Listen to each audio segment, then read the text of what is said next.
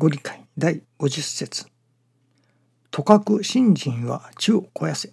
常平勢からの信心が寛容じゃ。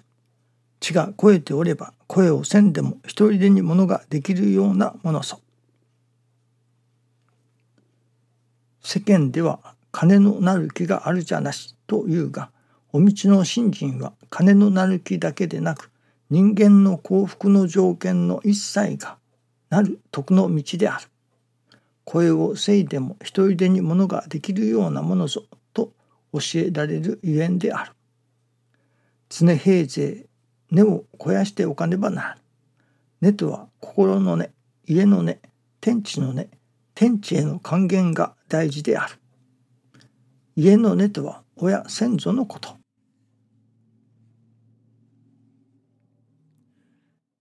一人でにものができるようなものと教えてくださいますが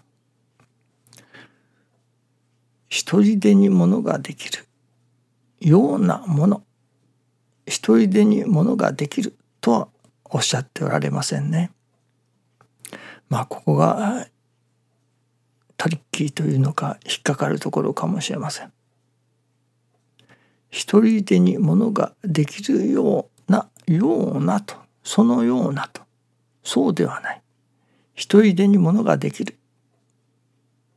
と断言はしておられません。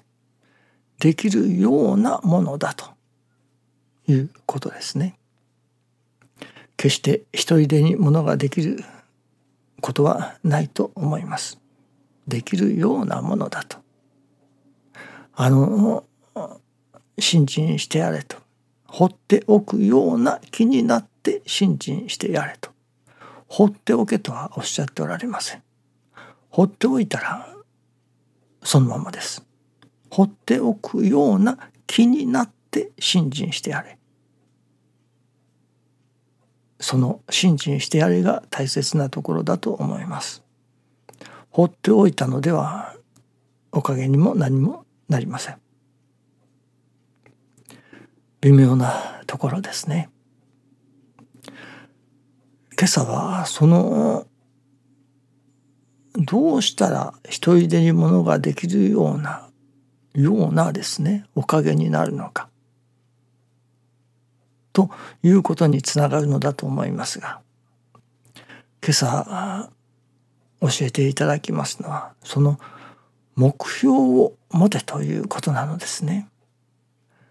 人生の目標を持てとその仕事が仕事を教える。信心が信心を教える。ということを師匠は教えてくださいましたけれども。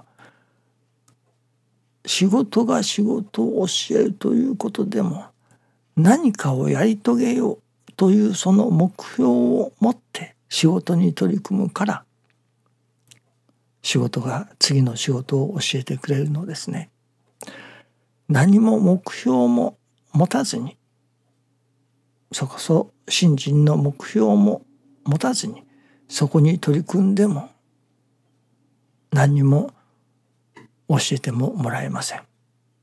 その目標に向かって歩いているから走っているから仕事が仕事を教えてくれることになるのですね。一番肝心要なのはその目標をどこに置くかその目標をまず持つということなのですね。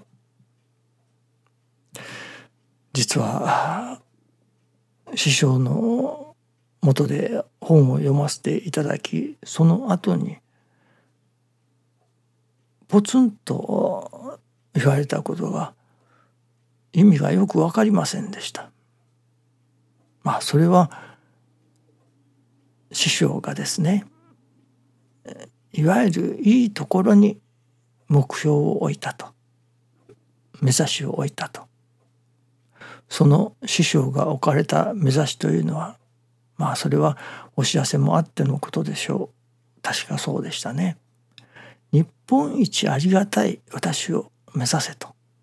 その日本一ありがたい私になることを目指したと。そのまあ目標が良かったというようなことをおっしゃられたのですね。その目指したところが良かったと。その時今までもその意味合いがよく分かりませんでしたけれども今朝新中記念の時になるほどそういうことかと思わされました。例えばその師匠が日本一ありがたい私になろうとそこを目指して走られた。だからいろいろなことが神様がご共同くださったわけですね。それこそどうしたらありがたくなれるかということについてさまざまに導いてくださったということだと思いますね。もし師匠が日本一ありがたい私になろうというその目標を持っておられなかったらどうでしょうか神様は何にも教えてくださっておられないでしょうね。その人がその目標に向かって邁進しているその姿に神様が次の一手を教えてくださる。ですからそのどこかに向かっていないものには何にも教えようがないわけです。まずはその目標を確かに定めるということが大切だということですね。私どもでもやはり師匠の見教えを残したい表したいあるいは伝えたいという願いがあります。そしてまた可能なことならば人の助かるお役に立ちたいと神様のお役に立ちたいといういわゆる目標があります。そしてさあどうしたらよいだろうか神様のお役に立つためには師匠の見教えを世に伝えるためにはどうしたらよいだろうか。とそのことをやっぱり四六時中というのでしょうかね。心の中にあります。でこの度もなるほど LINE をしておられない方というのか。LINE につながっていないまあデバイスというのでしょうかね。をお持ちの方がおられることに気づかされました。今までは LINE で配信させていただいていましたけれどもこれだけではあ足りないなと。いわゆる LINE につながっているデバイス LINE につながっている人々はやはり限られるわけですから LINE ではつながっていないデバイスもあるわけですね。まあデバイスというのは iPhone とか iPad とかパソコンとかそういうものですけれどもそういう LINE につながっていないその例えばタブレットならタブレットでも師匠のご理解をいただいてもらいたいためにはどうすればいいのだろうかと考えますね。これはやはりどうしても師匠の教えをより多くの人により多くの聞く機会いただく機会を持ってもらいたいとそういう目標があるからですね。もしその目標がないならばまあ LINE だけで配信してああこれで終わったやれやれというところかもしれません。自分の幸せを願う家族の幸せを願うこれも大切な目標に違いありません。しかしもう一つそれこそ世のお役に立ちたいとか神様のお役に立ちたい。ためにはどうすればよいのか。というそこに心を向ける。そういう何と言いましょうかね。目標を持つ。まあある人々はスポーツ選手ならオリンピックに出て金メダルを取りたい。という目標を立てるのでしょうが。私どもはなんとか神様のお役に立ちたい。というその目標を目指す心意気の温度差というのでしょうかね。そういうものでも現れてくると思いますね。金メダルを取りたい。オリンピックに出たい。というそのいわば情熱の違いというものがまたそこにはあるでしょうけれどもどれほどの熱量を持ってその目標に向かっているか。師匠はやはり日本一ありがたい私になりたい。というそれこそ全身全霊をもってそこに邁進されたのではないでしょうかね。そこに神様が次の一手をこうしたらありがたくなれるよ。こういう心になったらありがたくなれるよと。まあそれこそ天地に熾烈の心を目指すことも教えてくださったのではないでしょうかね。とにかくその目標をどこに定めるかそのまた目標を持つということですね。人生においてその目標を持つこれがやっぱり大切だと。万年青年と言われますけれども目標を持つからこそ万年青年でも折れるわけですね。